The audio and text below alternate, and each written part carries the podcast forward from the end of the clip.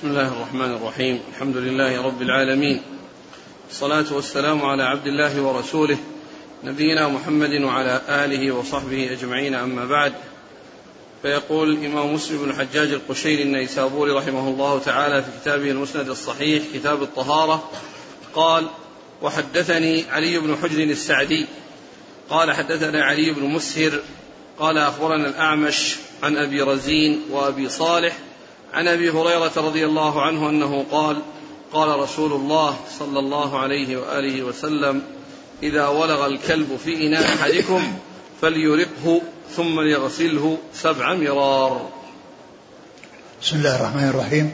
الحمد لله رب العالمين وصلى الله وسلم وبارك على عبده ورسوله نبينا محمد وعلى آله وأصحابه أجمعين. ما بعد فهذا أول الأحاديث المتعلقة بالغسل من من ولوغ الكلب في الإناء وأنه يغسل يعني سبع مرات وتعددت الأحاديث في هذا وجاء في بعضها أن أولاهن بالتراب فتكون الغسلة الأولى يكون معها تراب.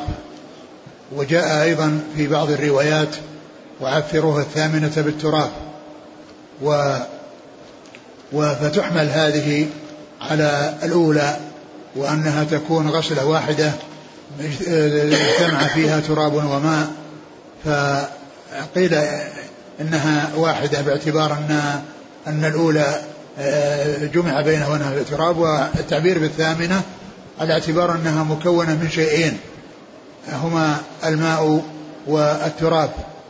وهذا هذا الحكم جاء عن رسول الله عليه الصلاة والسلام مما يدل على يعني غلظ النجاسة من الكلب فيما إذا ولغ بالإناء وأنه يراق الماء ويتخلص منه ويغسل الإناء بعده آه، سبع مرات كما جاءت بذلك الحديث عن رسول الله عليه الصلاة والسلام نعم.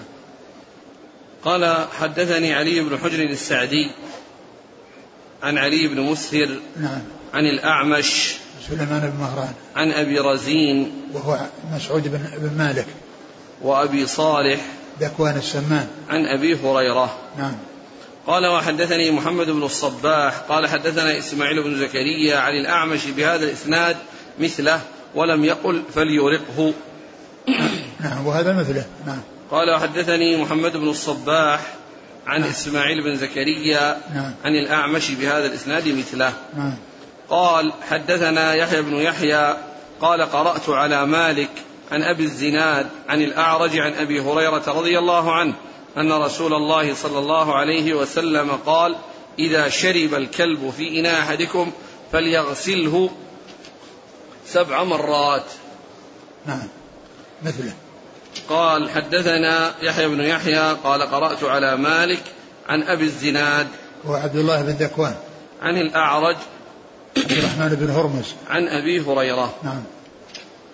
قال وحدثنا زهير بن حرب. قال حدثنا إسماعيل بن إبراهيم عن هشام بن حسان عن محمد بن سيرين عن أبي هريرة رضي الله عنه أنه قال قال رسول الله صلى الله عليه وسلم طهور إناء أحدكم إذا ولغ فيه الكلب أن يغسله سبع مرات أولاهن بالتراب. ثم ذكر هذا الحديث عن أبي هريرة وهو أن الكلب إذا ولغ في إناء في إناء فإنه يغسل سبع مرات وتكون الأولى بالتراب. وتكون الأولى بالتراب يعني الأولى معها تراب. تكون الأولى معها معها, معها تراب. و وهذا وسيأتي عفروه الثامنة بالتراب وهي تحمل عليها. فتكون الأولى بالتراب مكونة من ماء وتراب والثانية إذا قال الثامنة بالتراب يعني أنها مع الأولى ولكن ولكنها تكون في غسلة واحدة جمع فيها بين الماء والتراب. نعم.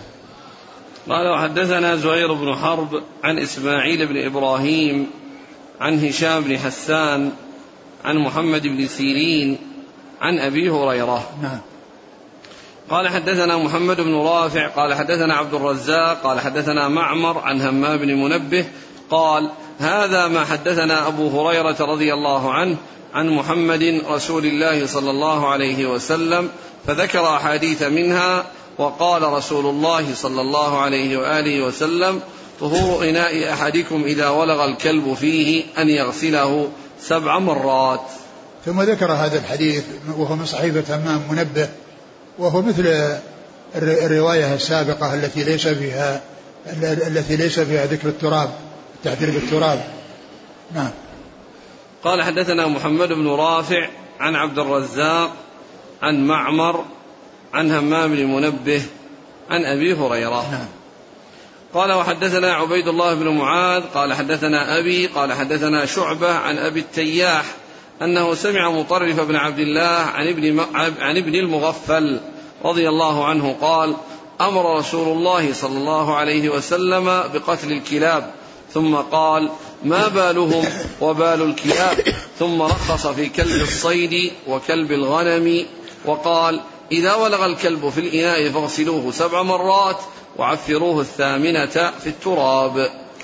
ثم ذكر هذا الحديث عن عبد الله بن مغفل رضي الله عنه وهو أن النبي صلى الله عليه وسلم أمر بقتل الكلاب ثم إنه آه يعني آه آه يعني جاء عنه يعني ما يدل على ترك ذلك وأن وأنه إذا حصل آه، من الكلاب سواء كانت كلاب صيد أو أو زرع أو ماء أو ماشية فإنها يعني تعفر أو تغسل سبع مرات والثامنة بالتراب أي أنها تكون مع الأولى لا تكون في آخر. لأنها لو كانت ثامنة بالتراب تحتاج إلى غسل فتزيد الغسلات. والحديث كلها جاءت في السبع وجاء في الأولى أنها آه، الأولى بالتراب فتحمل هذه عليها. تحمل هذه عليها. وأن أن الغسلات سبع فقط ولكن الأولى يجمع فيها بين الماء والتراب. والكلاب يعني الحكم استقر على أن ما كان مؤذيا منها يقتل. وأما ما لم يكن فيه إيذاء فإنه يترك ولا يقتل.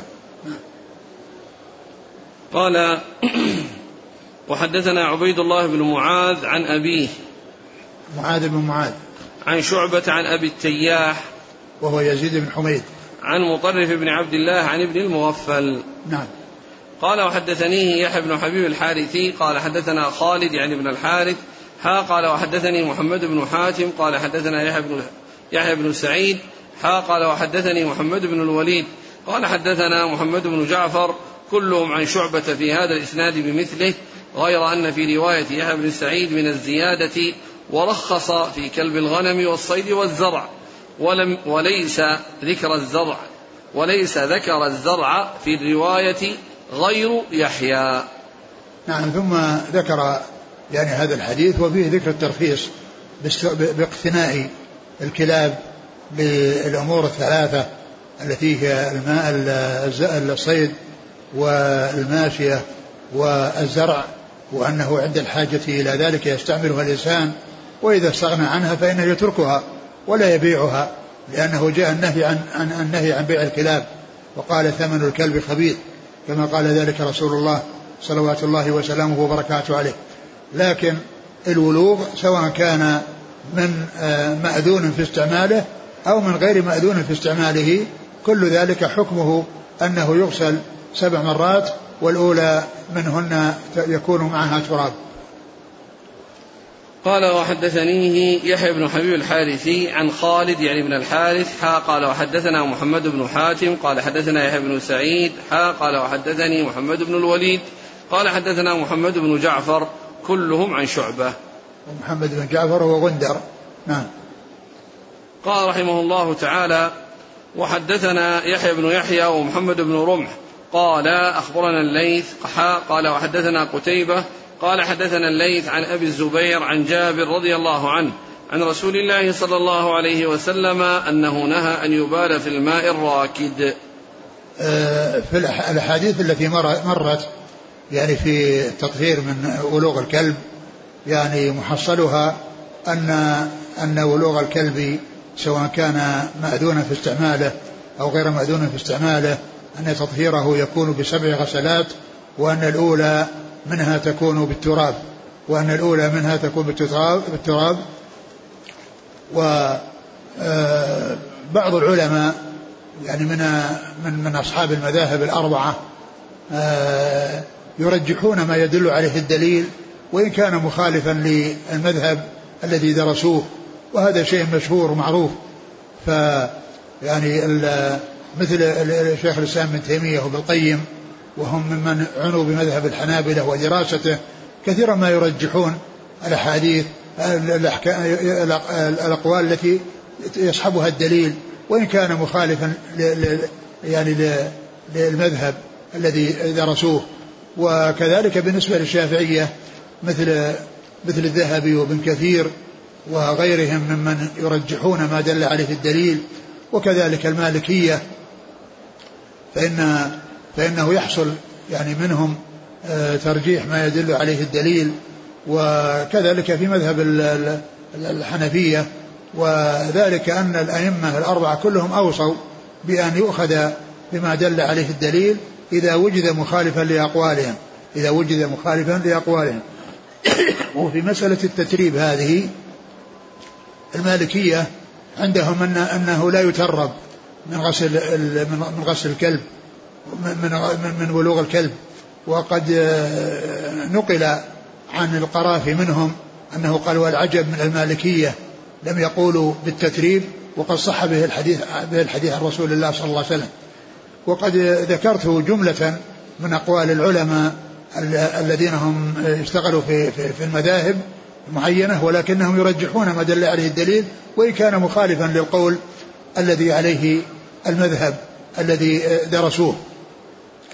وقد ذكرت جملة من ذلك في الكتاب الذي رددت فيه على الرفاع والبوطي فأنا حضرته من أجل نستمع لهذه النقول المتعددة التي فيها ترجيح الدليل وإن خالف المذهب. صفحة ثمانية.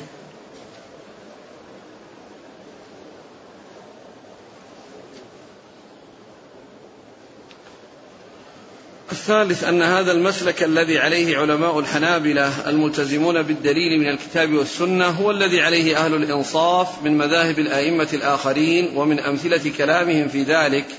قال الحافظ ابن حجر في الفتح في المجلد الأول قال قال أصبغ المسح عن النبي صلى الله عليه وسلم وعن أكابر أصحابه في الحضر أثبت عندنا وأقوى من أن نتبع مالكا على خلافه.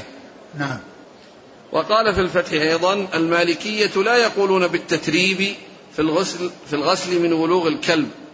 قال القرافي منهم قد صحت فيه الأحاديث فالعجب منهم كيف لم يقولوا بها.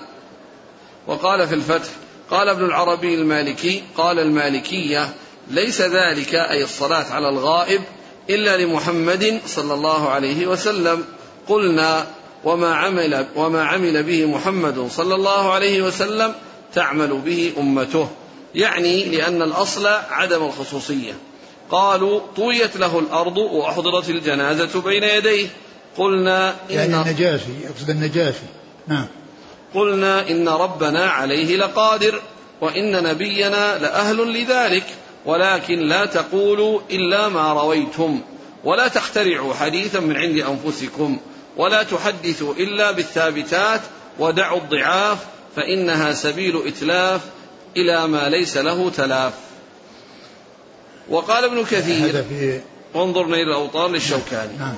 وقال ابن كثير رحمه الله في تعيين الصلاة الوسطى وقد ثبتت السنة بأنها العصر فتعين المصير إليها.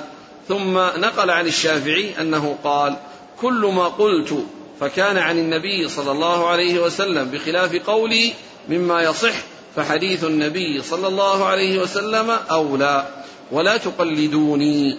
وقال أيضا إذا صح الحديث وقلت قولا فأنا راجع عن قولي وقائل بذلك. ثم قال ابن كثير رحمه الله فهذا من سيادته وأمانته وهذا نفس إخوانه من الأئمة.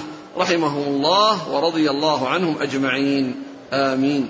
ومن هنا قطع القاضي الماوردي بأن مذهب الشافعي رحمه الله أن الصلاة الوسطى هي صلاة العصر وإن كان قد نص في الجديد وغيره أنها الصبح. لصحة الأحاديث أنها صلاة العصر. يعني قال مذهب الشافعي أنها العصر يعني مذهبه حكما لأنه حق قال ما إذا صح الحديث هو مذهبي وقد صح فهو فهو مذهبه. وإن كان في الجديد يعني خلاف ذلك أنها الصبح. ولكن الذي جاءت فيه الأحاديث وقال إذا صح الحديث وهو مذهبي يعني معناه أنه هو مذهبه حكما. وإن لم يعني ينص عليه لأنه علق ذلك بالصحة وقد صح. نعم. لصحة الأحاديث أنها صلاة العصر. وقد وافقه على هذه الطريقة جماعة من محدثي المذهب. ولله الحمد والمنة. تفسير ابن كثير عند قوله تعالى حافظوا على الصلوات والصلاة الوسطى. وقال ابن حجر في الفتح في المجلد الثاني قال ابن خزيمة في رفع اليدين عند القيام من الركعتين هو سنة وإن لم يذكره الشافعي. فالإسناد صحيح وقد قال قولوا بالسنة ودعوا قولي. وقال في الفتح في المجلد الثالث قال ابن خزيمة ويحرم على العالم أن يخالف السنة بعد علمه بها. وقال في الفتح في المجلد الثاني روى البيهقي في المعرفة عن الربيع قال قال الشافعي قد روي حديث فيه أن النساء يتركن أن النساء يتركن إلى العيد. يتركن إلى العيد. نعم. فإن كان ثابتا قلت به. قال البيهقي قد ثبت. وأخرجه الشيخان يعني حديث أم عطية. فيلزم الشافعية القول به. وذكر النووي في شرح صحيح مسلم في المجلد الرابع خلاف العلماء في الوضوء من لحم الإبل.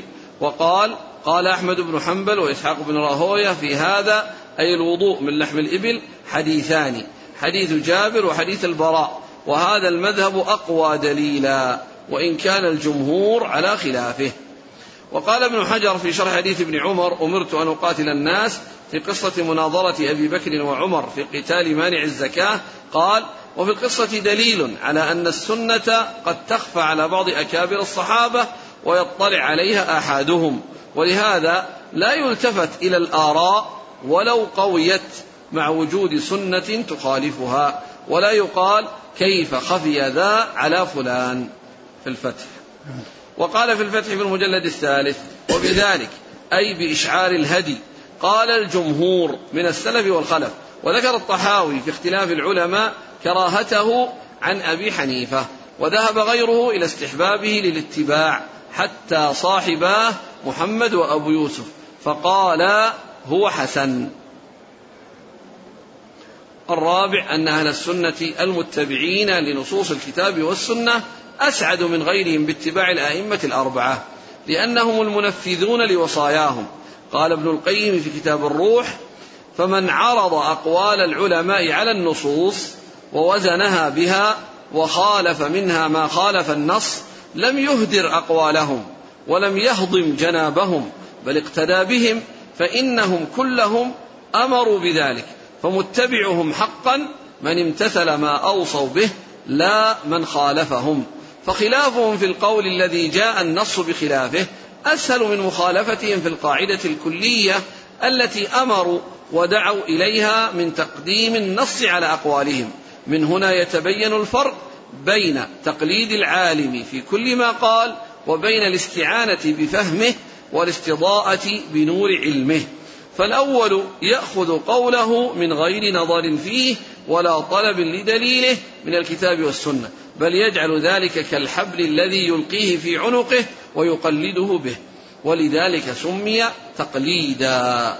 بخلاف من استعان بفهمه واستضاء بنور علمه في الوصول إلى الرسول صلوات الله وسلامه عليه فإنه يجعلهم بمنزلة الدليل إلى الدليل الأول فإذا وصل إليه استغنى بدلالته عن الاستدلال بغيره فمن استدل بالنجم على القبلة فإنه إذا شاهدها لم يبق لاستدلاله بالنجم معنى قال الشافعي أجمع الناس على أن من استبانت له سنة رسول الله صلى الله عليه وسلم لم يكن له أن يدعها لقول أحد نعم. الخامس أن أهل السنة الآخذين بوصايا الأئمة باتباع ما دل عليه الدليل ومنهم من زعم الكاتب نصحهم يوافقون الأئمة في أصول الدين ويستفيدون من فقههم في الفروع بخلاف كثير من المتعصبين لهم فإنهم يخالفونهم في العقيدة فيتبعون مذهب الأشاعرة ويقلدونهم في الفروع. يعني هذا أقول هذه يعني بعض الفوائد المتعلقة بما كان عليه بعض آه، أتباع المذاهب من الأربعة من الإنصاف وأنهم يعني يحترمون الأئمة ويوقرونهم ويستفيدون من علمهم لكنهم إذا وجدوا الدليل الثابت عن رسول الله عليه الصلاة والسلام فإن المعول على ما دل عليه الدليل وهذا في تنفيذ لوصاياهم بهذا لأن الأربعة كلهم أوصوا بهذا وأنه إذا وجد لأحدهم قول يخالف ما جاء به الرسول عليه الصلاة والسلام فإن الناس يدعون قوله ويصيرون إلى ما جاء عن رسول الله صلوات الله وسلامه وبركاته عليه. نعم. نرجع له الآن بلوغ الكلب نعم. واعتبار نجاسته أشد النجاسات. نعم. هل يقاس على الخنزير؟ إيش؟ الخنزير. هل يغسل لا إذا ولغ. ما ما ما جاء في هذا ما جاء في هذا شيء. الخنزير أولا لا يستعمله المسلمون ولا يكون يعني ولا يجوز لهم استعماله. أقول ولا يجوز للمسلمين استعمال الخنازير لأنه خبيث وهذا من من من من مما يعظمه أهل الكتاب. وأما المسلمون فإنهم يبتعدون عن الخنازير لكن كونه يعني يعني إذا حصل منه شيء يعني يغسل يعني هذا العدد لا أدري.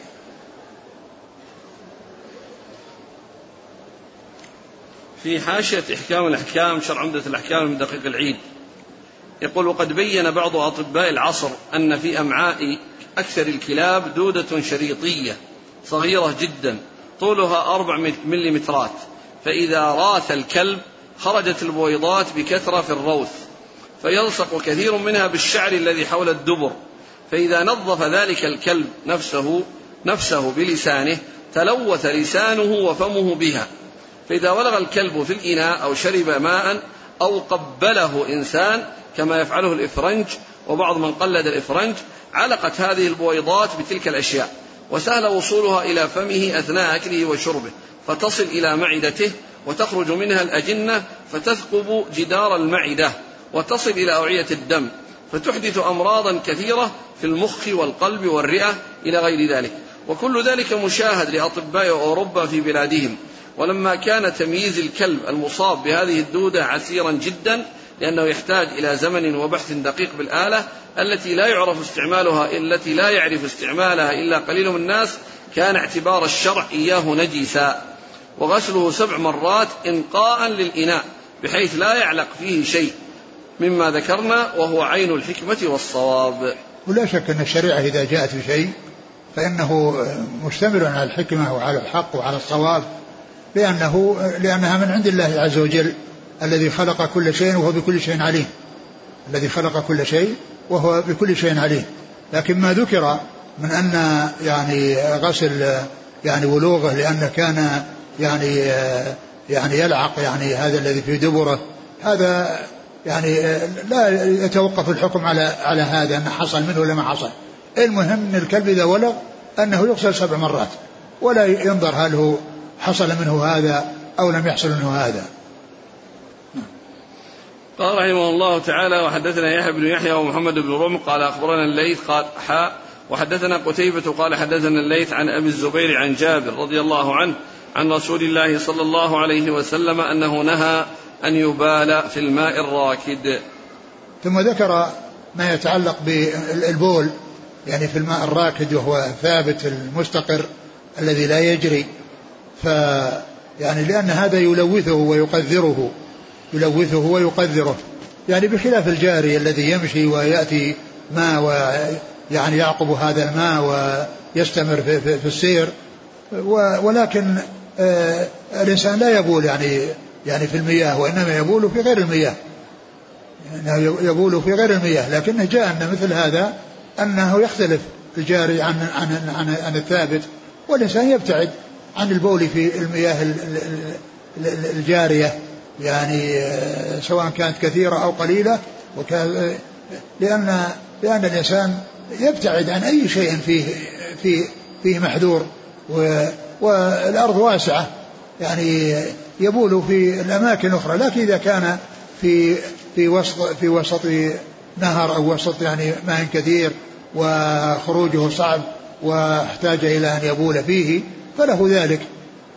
ما دام أنه واسع جدا وكثير جدا مثل ما البحر وماء الأنهار وأشبه ذلك فإن هذا لا يؤثر عليه شيئا إذا حصل. لكن هذه المياه الراكدة التي تكون يعني غدير أو تكون يعني في يعني شيء آه، محدود كل إنسان يبول فيه لا شك أنه يقدره على غيره. والإنسان لا يقدم على هذا يبول في, في أماكن أخرى غير غير الماء. نعم. قال وحدثنا يحيى بن يحيى ومحمد بن رمح عن الليث. بن سعد. قال وحدثنا قتيبة عن الليث عن أبي الزبير. محمد بن مسلم بن تدرس. عن جابر. نعم. قال وحدثني زهير بن حرب قال حدثنا جرير عن هشام عن ابن سيرين عن أبي هريرة رضي الله عنه عن النبي صلى الله عليه وسلم قال لا يبولن أحدكم في الماء الدائم ثم يغتسل منه. ثم ذكر هذا الحديث النهي عن البول وعن الاغتسال فيه. يعني انه يعني يبول فيه ثم هو قد يحتاج إلى الاغتسال منه وكذلك كونه يغتسل فيه يعني وإن لم يبل أيضا حتى هذا جاء فيه يعني بعض الأحاديث. والحاصل أن كل شيء فيه تقدير للماء الذي يعني يستعمل يعني سواء يقدره على نفسه أو على غيره فإن الإنسان يبتعد عنه ويجتنبه. ويعني يكون الاغتسال بالتناول أو بالأخذ يعني من الماء بحيث يغتسل. أما كونه ينغمس فيه فيقدره على عليه على على نفسه وعلى الناس فإن الإنسان يبتعد عن ذلك. نعم. قال حدثني زهير بن حرب عن جدير ابن عبد الحميد. عن هشام عن ابن سيرين عن أبي هريرة. هشام بن حسان.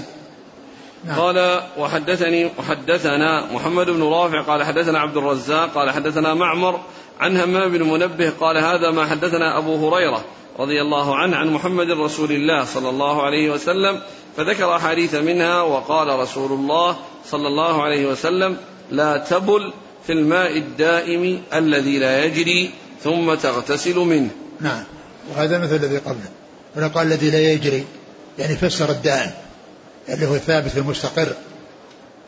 لأن الثابت المستقر هو الذي عرضة للتغير والتأثر بخلاف الجاري الذي يروح ويخلفه ماء وهو مستمر في السير فإن هذا يختلف عنه. ولكن مهما يكن من شيء البول في أماكن يعني غير المياه إلا إذا كان الإنسان مضطرا إليها يعني في ذلك مندوحة عن أن أن أن, عن أن يبول في المياه. نعم. قال رحمه الله تعالى وحدثنا هارون بن سعيد الأيلي وأبو الطاهر وأحمد بن عيسى جميعا عن ابن وهب. قال هارون حدثنا ابن وهب. قال أخبرني عمرو بن الحارث عن بكير بن الأشج أن أبا السائب مولى هشام بن زهرة حدثه أنه سمع أبا هريرة رضي الله عنه يقول قال رسول الله صلى الله عليه وآله وسلم لا يغتسل أحدكم في الماء الدائم وهو جنب. فقال كيف يفعل يا أبا هريرة؟ قال يتناوله تناولا. ثم ذكر هذا في الاغتسال. كونه هو جنب يعني يغتسل بالماء الدائم الراكد الذي يقدره. وسئل كيف يعني يفعل؟ قال يتناول منه تناولا. يعني بدل ما ينغمس فيه. يعني يتلوى من تناولا فيصير الماء المستعمل. يعني ليس في هذا في هذا الماء الذي يتقدر بحصول آه، إزالة الجنابة فيه نعم. قال وحدثنا هارون بن سعيد الأيلي وأبو الطاهر وأحمد بن عيسى نعم. جميعا عن ابن وهب قال هارون حدثنا ابن وهب عن عمرو بن الحارث عن بكير بن الأشج عن أبي السائب مولى هشام بن زهرة نعم. عن أبي هريرة نعم. قال وحدث قال رحمه الله تعالى وحدثنا قتيبة بن سعيد قال حدثنا حماد وهو ابن زيد عن ثابت عن أنس رضي الله عنه أن أعرابيا بال في المسجد فقام إليه بعض القوم فقال رسول الله صلى الله عليه وسلم دعوه ولا تزرموه. قال فلما فرغ دعا بدلو من ماء فصبه عليه. ثم ذكر هذا الحديث في تطهير الأرض لا سيما المساجد. فإذا وقع في ترابها أو في أرضها يعني بول فإنها تطهر بصب الماء عليها. ولا يحتاج إلى أن يحفر التراب ويخرج خارج المسجد وإنما يصب عليها دلو من ماء ف يعني فتطهر بذلك فتطهر بذلك. والرسول عليه الصلاة والسلام حصل أن بال أعرابي في المسجد فالناس زجروه فالنبي صلى الله عليه وسلم أمرهم بأن يتركوه لأن قيامه بعدما بدأ في البول يعني يزيد الضرر لأنه إذا إذا بال في مكان وحتى خلص عرف محله ثم طهر بالماء لكن إذا قام وهو يبول وانقطع عليه قطع عليه بوله فإنه يلوث جسمه وثيابه ويلوث يلوث الأرض أرض المسجد بحيث أنه ما يهتدي الناس إليها إلى هذا المكان الذي وقع عليه البول. وهذا يعني الحديث يبين القاعدة المشهورة ارتكاب خف الضررين في سبيل التخلص من أشدهما. لأن خف الضررين كونه يعني بدأ يبول فيترك حتى يبول ويصب عليه ماء. هذا أخف. والضرر الثاني كونه يعني يقوم و يعني والبول يتقاطر منه ويتناثر ويصب منه. فيلوث جسمه وثيابه ويلوث الأرض فهذا ضرر أكبر. ولهذا الرسول عليه الصلاة والسلام أرشد إلى هذا بأن يرتكب أخف الضررين وهو كونه بال في مكان واحد وحسر بوله في مكان واحد فيطهر ويسهل تطهيره. ويترك ذلك الضرر الأكبر الذي يترتب عليه وجود قطرات البول في أماكن متفرقة من المسجد. فيحتاج إلى أن تطهر البقعة التي مر بها وحصل فيها يعني هذا البول. هذا من أوضح الأدلة الدالة على ارتكاب على القاعدة المشهورة ارتكاب خف الضررين في سبيل التخلص من أشدهما. أعد الحديث. أن أعرابيا بال في المسجد فقام إليه بعض يعني بدأ بدأ البول وجد. أما إذا لم يبل وما حصل ما حصل وقبل أن يحصل فإنه ينبه إلى أنه لا يفعل ذلك. لكن الكلام في شيء بدأ به وحصل فهذا كما أرشد الرسول صلى الله عليه وسلم بأن يترك ولا يزرموه يعني لا يقطع عليه بوله لأنه يترتب على ذلك مفسدة أكبر ومضرة أعظم. نعم. إيش؟ أن عربيا بال في المسجد فقام إليه بعض القوم فقال صلى الله عليه وسلم دعوه ولا تزرموه فلما فرغ دعا بدلو من ماء فصبه عليه.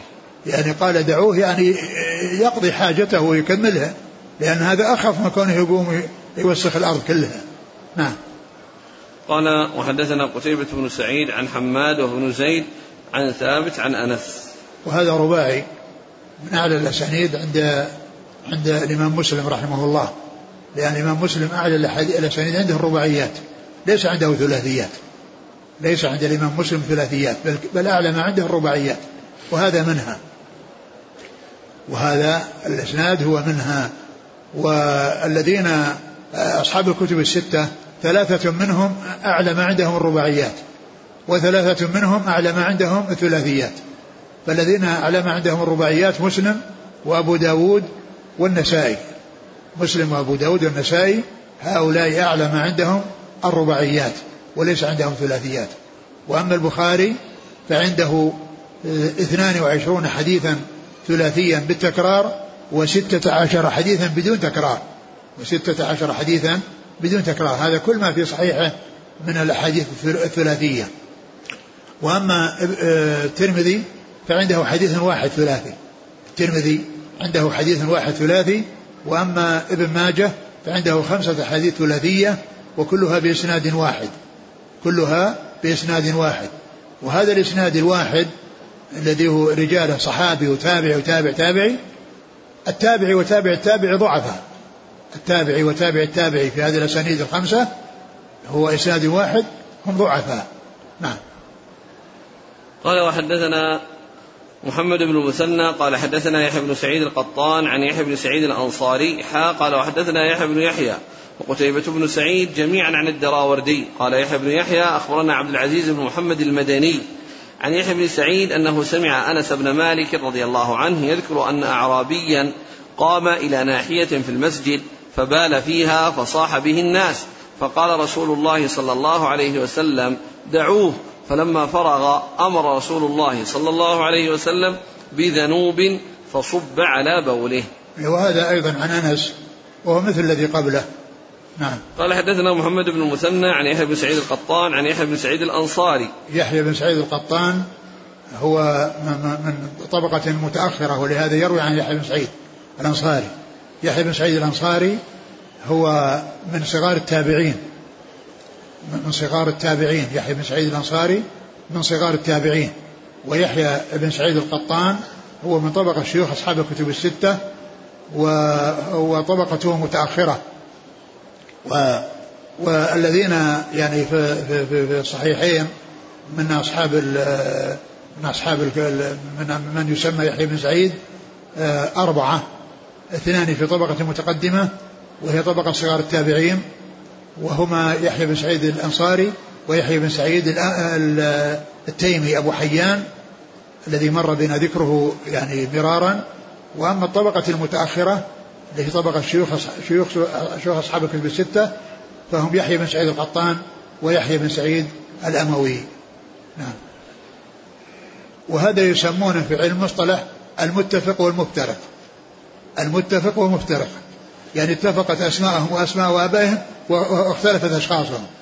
واختلفت أشخاصهم. اتفق أسماءهم وأسماء آبائهم واختلفت أشخاصهم. نعم. قال حا وحدثنا يحيى بن يحيى قتيبة بن سعيد عن الدراوردي. قال يحيى أخبرنا عبد العزيز بن محمد المدني عن يحيى بن سعيد أنه سمع أنس بن مالك. نعم وهذا هو يروي عن أنس. يعني وأنس يعني من صغار الصحابة ويحيى بن سعيد صغار التابعين. والإسناد الأول يروي عن من؟ يحيى بن سعيد. ها؟ يرويه قتيبة عن حماد لا يحيى بن سعيد الأنصاري. يحيى بن سعيد الأنصاري كلاهما. كلهم اجتمعوا الأول محمد المثنى. عن يحيى بن سعيد القطان عن يحيى بن سعيد الأنصاري. حاء. حول. أيوة نعم. يحيى الق... يحيى بن يحيى قتيبة بن سعيد جميعا عن الدراوردي عن يحيى بن يحيى آه، عن الدراوردي عن يحيى بن سعيد. أنه سمع أنس. أي نعم. كله يعني أقول كله يعني آآ آه، آآ آه، يعني يحيى بن سعيد الأنصاري من صغار التابعين يروي عن أنس بن مالك وهو من صغار الصحابة.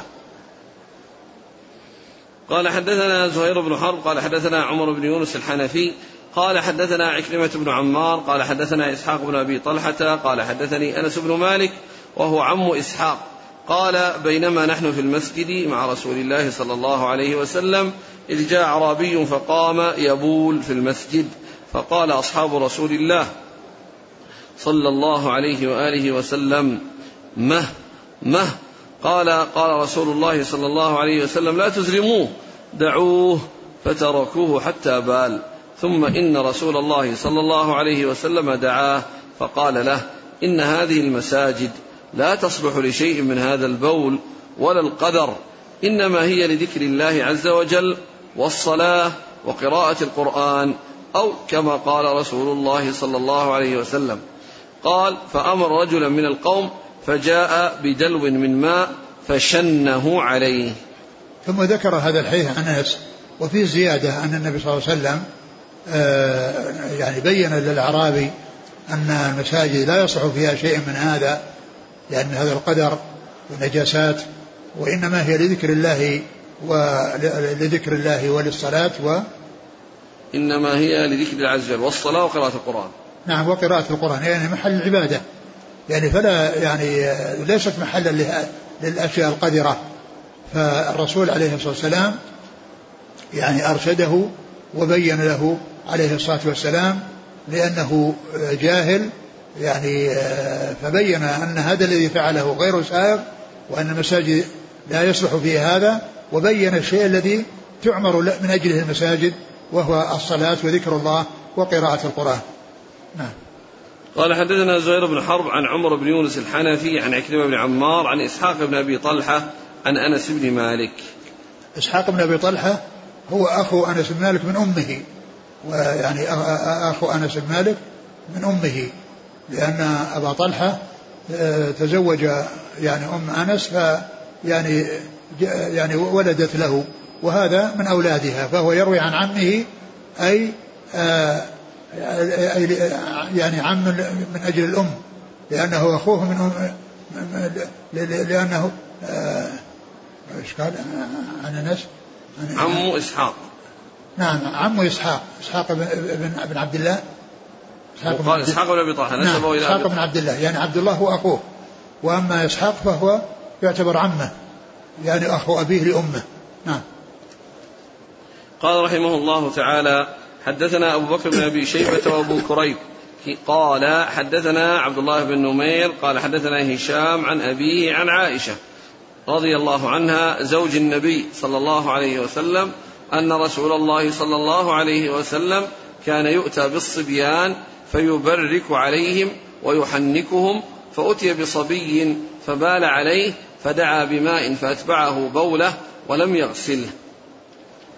ثم ذكر هذه الأحاديث المتعلقة ببول الصبي الذي لم يأكل الطعام والذي يتغذى بالرضاع واللبن فأتي به إلى النبي صلى الله عليه وسلم لي يعني يبرك له ولي يعني يحنكه فجعله في حجره فبال في حجره فالرسول صلى الله عليه وسلم اكتفى بأن رش عليه من الماء ولم يغسله يعني اكتفى به بالرش وهذا يفيد بأن النجاسة موجودة وأن بول الصبي أنه نجس ولكنه خفف في في في إزالة النجاسة.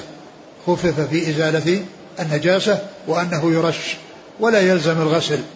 كالنجاسات الأخرى إذا أصابت الثياب فإنها تغسل وأما هذا يكفي فيه فيه فيه الرش. وقوله يبرك يعني يدعو له بالبركة يعني يبرك يعني يدعو له بالبركة ويحنكه وهو أن آه، يعني يمضغ التمر في التمرة في فمه حتى تذو تسيل ثم يضعها في حنكه ويدلكه يعني حتى يكون أول ما يدخل في جوفه يعني هذا التمر الذي هو بريق الرسول صلى الله عليه وسلم.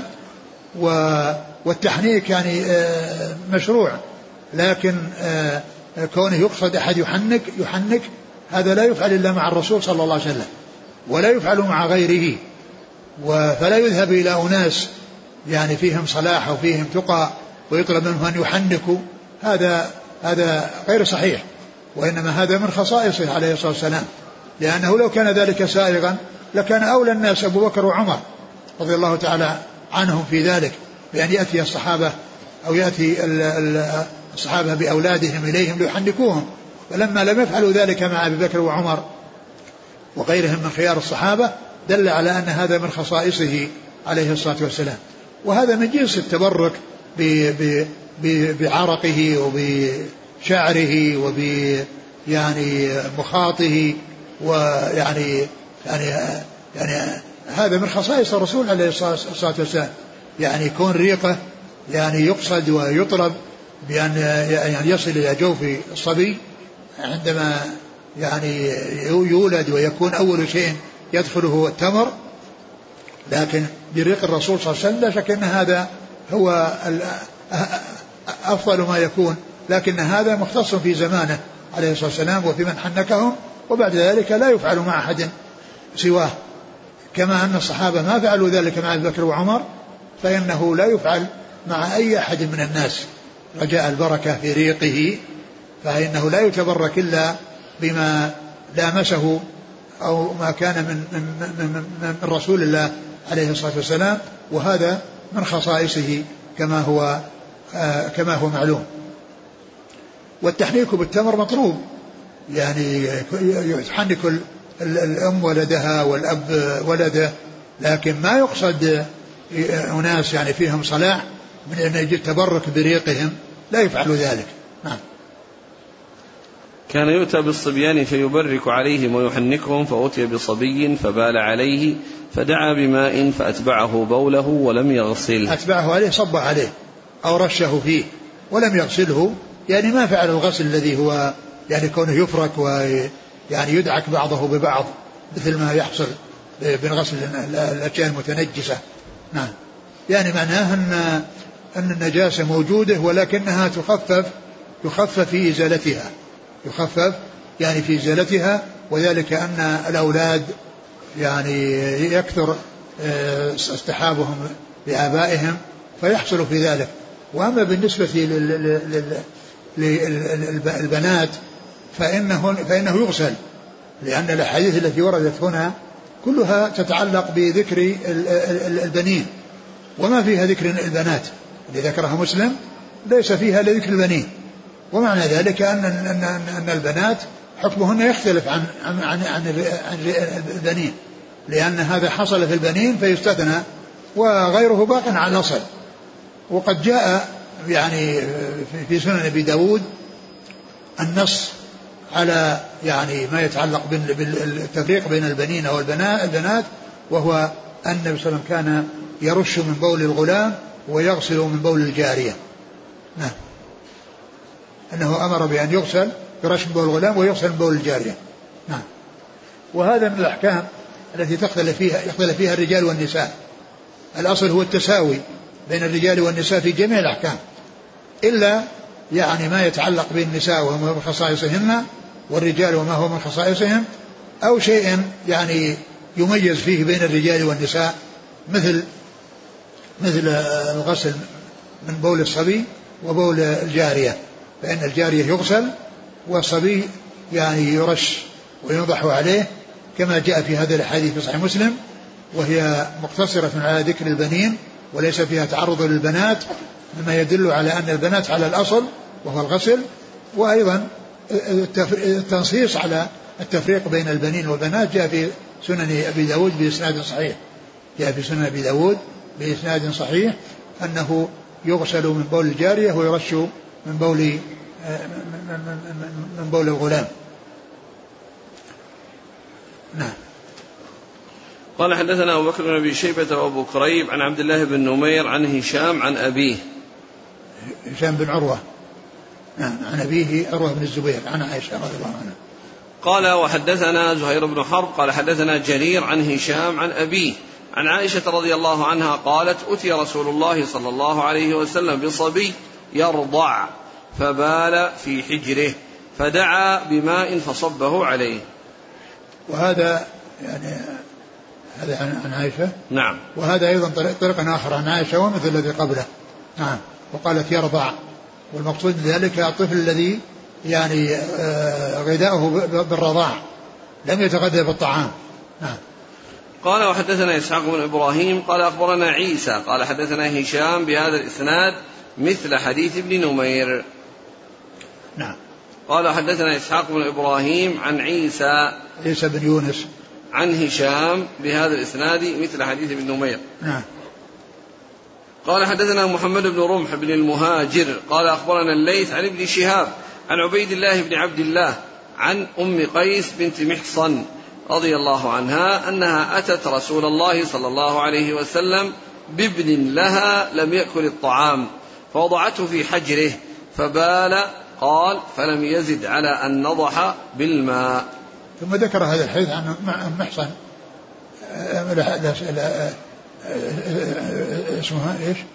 أم قيس أم قيس بنت محصن, بنت محصن. أخت عكاشة بن محصن. أم قيس بنت محصن أخت عكاشه عكاشة بن محصن الذي مر ذكره وانه من أهل الجنة حيث قال يدعو الله يجعل منهم فقال أنت منهم بسبعين ألف. الذين يدخل الجنة بغير حساب ولا عذاب هذه أخته. وقد جاءت إلى النبي صلى الله عليه وسلم بصبي لم يأكل الطعام فبال في حجره فلم يزد على أن رش عليه. يعني أنه رش عليه الماء ولم يغسله كما تغسل النجاسات نعم. قال حدثنا محمد بن رمح بن المهاجر عن الليث عن ابن شهاب عن عبيد الله بن عبد الله عبيد الله بن عبد الله هذا بن عتبة أحد فقهاء المدينة السبعة عن أم قيس في عصر التابعين نعم عن أم قيس بنت نعم. محصن نعم قال وحدثناه يحيى بن يحيى وأبو بكر بن أبي شيبة وعمر الناقد وزهير بن حرب جميعا عن ابن عيينة عن الزهري بهذا الإسناد وقال فدعا بماء فرشه. نعم وهذا مثل الذي قبله. قال حدثنا يحيى بن يحيى وابو بكر بن ابي شيبة وعمر الناقد وزهير بن حرب جميعا عن ابن عيينة عن الزهري. قال وحدثني حرملة بن يحيى قال أخبرنا ابن وهب قال أخبرني يونس بن يزيد أن ابن شهاب أخبره قال أخبرني عبيد الله بن عبد الله بن عتبة بن مسعود أن أم قيس بنت محصن وكانت من المهاجرات الأول اللاتي بايعن رسول الله صلى الله عليه وسلم وهي أخت عكاشة بن ابن محصن أحد بني أسد بن خزيمة قال أخبرتني أنها أتت رسول الله صلى الله عليه وسلم بابن لها لم يبلغ لم يبلغ أن يأكل الطعام. قال عبيد الله أخبرتني أن ابنها ذاك بال في حجر رسول الله صلى الله عليه وسلم فدعا رسول الله صلى الله عليه وسلم بماء فنضحه على ثوبه ولم يغسله غسلا. نعم هذا مثل الذي قبله. نضح على ثوبه ولم يغسله غسلا الغسل المعهود المعروف في غسل النجاسات التي لا يكفي فيها الرش والنضح وإنما يتعين فيها الغسل بأن يعني يعني يصب عليها وتدعك يعني حتى يحصل النقاء وحتى يصل الطهارة. فهذا يكفي فيه الرش. وهذه الحديث كلها كما ذكرت كلها من هذه الطرق المختلفة كلها في تتعلق بالصبيان وليس فيها ذكر نساء ليس فيها ذكر بنات. وهذا يعني آه، هو نص في الصبيان والإناث لا يدخلن فيه لأن عدم دخولهن وعدم النص عليهن يفيد بأن هذا الحكم مختص بالصبيان. فيكون البنات كغيرهن مما يحتاج إلى غسله بالنجاسة. ولكن كما قلت لكم جاء في سنن أبي داود التفريق أو التنصيص على الفرق بين ال بين ال البنين والبنات بأن يرش من بول الغلام وأن يغسل من بول الجارية. نعم. قال وحدثني حرملة بن يحيى عن ابن وهب عن يونس بن يزيد الأيلي. عن يز... عن ابن شهاب عن عبيد الله بن عبد الله بن عتبة عن أم قيس بنت محصن. أحسن الله إليك الآن ألفاظ الأحاديث. الأول فأتبعه بولة ولم يغسله الثاني فدعا بماء فصبه عليه. الثالث آه، نضح بالماء. إيه. الرابع فدعا بماء فرشه. كلها مؤدها واحد. كلها مؤدها واحد لأنه ما حصل غسل. يعني سواء صب عليه أو يعني رشه أو يعني أتبعه إياه كلها ليس فيها ذكر الغسل الذي هو الفرك والذي هو يعني جمع أطرافه وضم بعضها إلى بعض كما تغسل النجاسات. نعم. لا لكن الرش أحيانا يكون بمعنى أن يبلل الإنسان أطراء اليد ثم ينفض ما علق بها في المكان. لا لا, لا. يعني يرش يرش بماء يعني يصير ماء ويرش يرش. إيه لكن صبه عليه صبه يعني معناته أخذ ماء بكفه وألقاه على نفس المكان. لا مو لازم أن يكون بكفه يمكن أيضا في في إناء. طيب إذا في, في سيلان المهم المهم أنه يعني ما في غسل بس. ولهذا قال ولم يغسله غسلا لأن الغسل هو فيه يعني تحريك. وأما هذا ما فيه إلا بس صب الماء عليه أو رشه أو إتباعه الماء. وكلها مؤدها واحد قال رحمه الله تعالى وحدثنا يحيى بن يحيى قال أخبرنا خالد بن عبد الله عن خالد عن أبي معشر عن إبراهيم عن علقمة والأسود أن رجلا نزل بعائشة رضي الله عنها فأصبح يغسل ثوبه فقالت عائشة إنما كان يجزئك إن رأيته أن تغسل مكانه فإن لم ترى نضحت حوله ولقد رأيتني أفركه من ثوب رسول الله صلى الله عليه وسلم فركا. فيصلي فيه. والله تعالى أعلم وصلى الله وسلم وبارك على عبده ورسوله نبينا محمد وعلى آله وأصحابه أجمعين. جزاكم الله خيرا وبارك الله فيكم. ألهمكم الله الصواب ووفقكم للحق. شافاكم الله وعافاكم ونفعنا الله بما سمعنا. غفر الله لنا ولكم المسلمين أجمعين. آمين. يقول آه، ما وجه تحديد النضح؟ على بول الصبي إذا لم يأكل الطعام. فما الحكم إذا أكل الطعام؟ يعني إذا أكل الطعام الذي يبدو أنه يختلف الحكم فيه.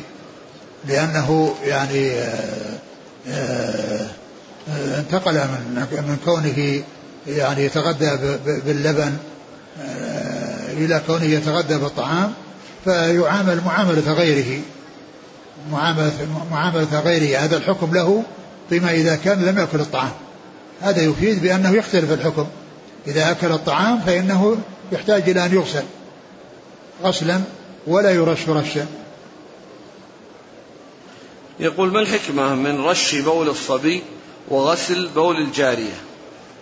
آه كل منهما نجس كما عرفنا لكن لما كان الصبيان في الغالب أن أنهم يحملونهم آه، يحمله أهلوهم ويكون معهم باستمرار بخلاف الفتيات فإنه خفف يعني في آه، في إزالة النجاسة في إزالة النجاسة لأنها نجاسة لكن خفف بأنه يكتفى بالنضح. يقول هل يجوز السباحة في المسبح المخصص علما بأنه دائم لا يغير إلا في السنة مرة واحدة وإنما ينظف من خلال الماكينة إذا احتيج يعني إذا كان السباحة هو الكلام على التقدير يعني إذا كان يقدره مثل يكون عليه جنابة ويكون في وسط فإذا عرف الناس ذلك يستقدرونه يستقدرونه. وأما إذا كان مجرد يعني سباحة فهو باق على طهوريته ويعني ولا يؤثر يعني كل إنسان يسبح فيه. لكن إذا كان إن فيه نجاسة أن فيه جنابة فإنه يعني يكون فيه تقدير تقدير له. هذا يقول حفظك الله في دولتنا المستشفيات بها اختلاط وأنا طبيب فماذا أفعل؟ تعامل مع الرجال ولا تعامل مع النساء.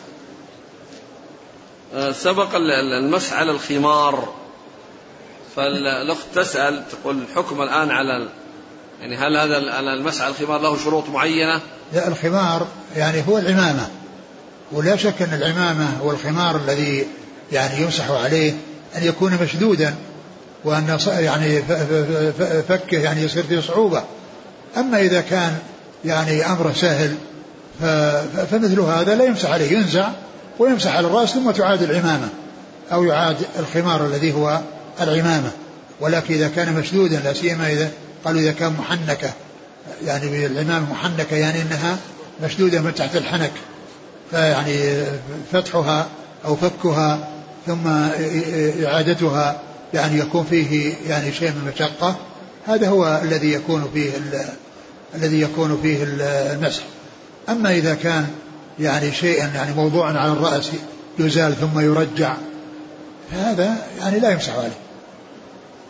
هذه مرة تقول أنا لابس الحجاب ومثلا ربما تصادفني الصلاة وأنا في السوق فأحتاج إلى يعني الوضوء في بعض الأماكن المخصصة للنساء. فهل لي فقط أمسح على الخمار لا ثم لا أدخل لا ما تمسح. لا ما تمسح. تزيله وتمسح لأن ما دام عند النساء كونه تكشف رأسه عند النساء ما بمعنى يقول ما صحة المذهب المنسوب للإمام ابن جرير الطبري؟ إيش إيش؟ ما صحة المذهب المنسوب للإمام ابن جرير الطبري وأبي حنيفة رحمهم الله في جواز تولي المرأة القضاء؟ لا أدري. ما يعني أقول لا أدري عن ما يتعلق بن جرير ما ما أعرف. لكن الحنفية عندهم شيء من هذا بس ما أدري كيف. يقول ما الفتن التي أمر ما المراد بالفتن التي أمر رسول الله صلى الله عليه وسلم بلزوم البيوت فيها وأن يكون المرء حلس بيته؟ التي يترتب عليه عليه وعلى غيره مضرة منها.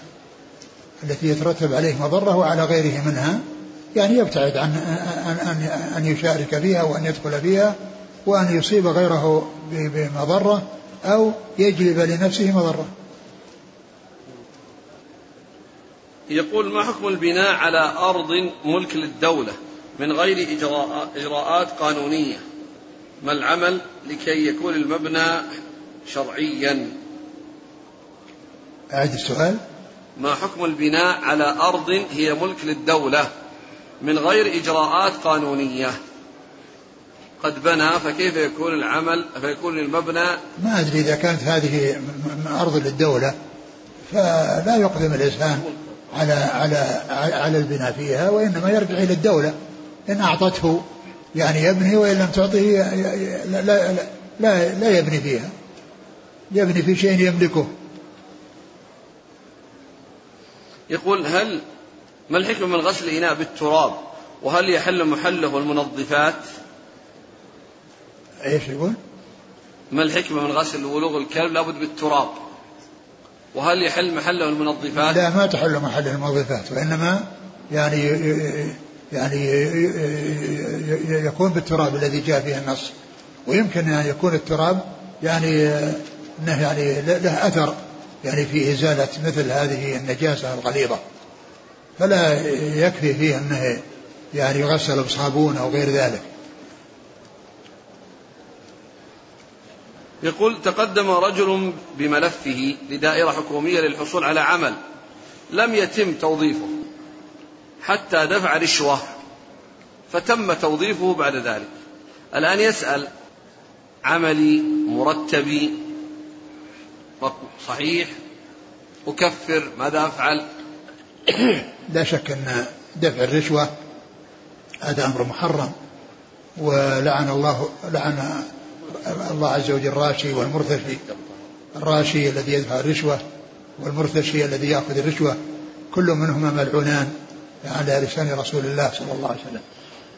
وأما فيما يتعلق بهذه الرشوة إذا كان أنها يعني آه، ليس أهلا لذلك وإنما تقدم وهو غير أهل لذلك فإن هذا يقدم على عمل يضر الناس ولا يجدي فيه شيئا. أما إذا كان يعني لا يضر أو لا يترتب عليه مضرة وأنه مجد للعمل وقائم ومتقن العمل فيتوب إلى الله عز وجل يعني من ذلك. أقول يتوب إلى الله عز وجل من ذلك ويعني يندم عليه ويحذر وكذلك أن يفعل هو مثله في المستقبل في أي عمل الأعمال وكذلك يحذر غيره يعني من ذلك. يقول أعمل في تنظيف الشوارع ورفع القمامة ولا أستطيع إدراك صلاة الجماعة في المغرب أو العشاء نظرا للعمل. فما توجيهكم؟ هل أترك عملي؟ اترك عملك ادخل الصلاة. إذا أنت قريب من المسجد إذا إذا جاء وقت الصلاة أو جاء هذا أدخل المسجد. أدخل المسجد صلي مع الناس ثم أخرج وأشتغل بشغلك وربما يعتذر يعني حالته وضعه ملابسه. لأنه الآن عامل نظافة. فيدخل. يعني ينبغي أن يكون يعني ينبغي أن يكون يعني إذا جاء الوقت الصلاة أن يكون قريب من محل يعني سكنه يعني بحيث يغير يعني يغير ثيابه. والمهم أن الإنسان يعني يجتهد يجتهد إلى أنه يؤدي الصلاة مع الجماعة وإذا اجتهد وحرص يفعل الأسباب التي تؤدي إلى ذلك لأن في الوقت الذي يكون فيه الصلاة يعني يكون قريبا من منزله. فيه يقول فضيلة الشيخ أنا طالب أدرس في الجامعة الإسلامية أشعر بوحشة لأهلي وليس لي زميل هنا. تكاسلت الآن وقد كنت من قبل مجتهدا. فما نصيحتك لي؟ نصيحتي لك أن تعود إلى الاجتهاد وتترك الكسل الذي طرأ عليك. أنت ذكرت أنك كنت مجتهدا وطرأ عليك الكسل. اترك الكسل وعد إلى الجد والاجتهاد. ويشكو من الغربة الوحشة الآن بعيد عن أهله.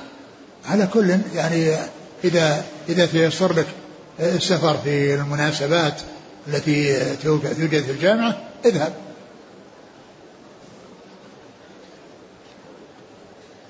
يقول رجل متزوج وله أطفال يريد الهجرة من بلاد الشرك إلى بلد الإسلام لكن زوجته ترفض. فهل يطلقها أم يبقى في ذلك البلد؟ إذا كان بقاء في ذلك البلد في مصلحة المسلمين وأنه يعني بقائه يفيد الناس يمكن أن يبقى ولكن إذا كان ما فيه فائدة للمسلمين وإنما قد يكون عليه مضرة وهو يجتهد إلى أن يترك بلاد الكفار وأن يحرص على إقناع زوجته بأن آه، تسافر بأن تسافر معه. يقول آه، عند يقول عندي إشكالات حول مسألة التلفاز. ما حكم اقتناء التلفاز؟ ثم إذا اشتريت التلفاز فما حكم بقائه في البيت؟ إذا كنت اشتريته واقتنيته من أجل أن تصنع فيه أشياء يعني محرمة فهذا لا يجوز لا تقتنيه من أجل هذا. لكن إذا إذا كان في البيت واستعملته في أمور لا إشكال فيها لا سيما بعض الاستعمال في بعض الحالات المعينة التي لا يحصل فيها أمور محذورة أمور محذورة إذا احتاج الإنسان إلى ذلك لا بأس. لكن الشيء الذي فيه محرم أو الذي فيه اختلاط محرم ويجعل أبنائه وأولاده يستعملون يعني الشيء المحرم فهذا ليس له أن يجلب الضرر لأولاده. يقول كذلك هل يجوز للمرأة مشاهدة المحاضرات وبرامج الإفتاء وهي تنظر إلى هؤلاء خلال الشاشة؟ ما ينبغي ما ينبغي أن تنظر لكنها تسمع ولا تنظر لأنها إذا نظرت يعني للشخص وقد يكون جميلا. يعني قد تبتلى بهذا النظر. نعم. يقول هل علة تحريم التلفاز هي عرض الصور ذوات الأرواح أو هناك علة أخرى؟ التلفاز يعني كما هو معلوم هو من أجل المضرة التي تحصل. وأما مجرد يعني عرض الصور هذه يعني في هذا الزمان أمرها صار أسهل من غيره. وإنما الإشكال في الأمور المحرمة التي يعني فيها آه، أغاني وفيها أمور منكرة ومسلسلات خبيثة قبيحة. يقول كيف ينظف الثوب الذي أصابه المذي؟ سيأتي في الدرس القادم إن شاء الله ما يتعلق بالمني. المذي. المذي آه. يرش عليه ينضح عليه. نعم. جزاكم الله خيرا. سبحانك الله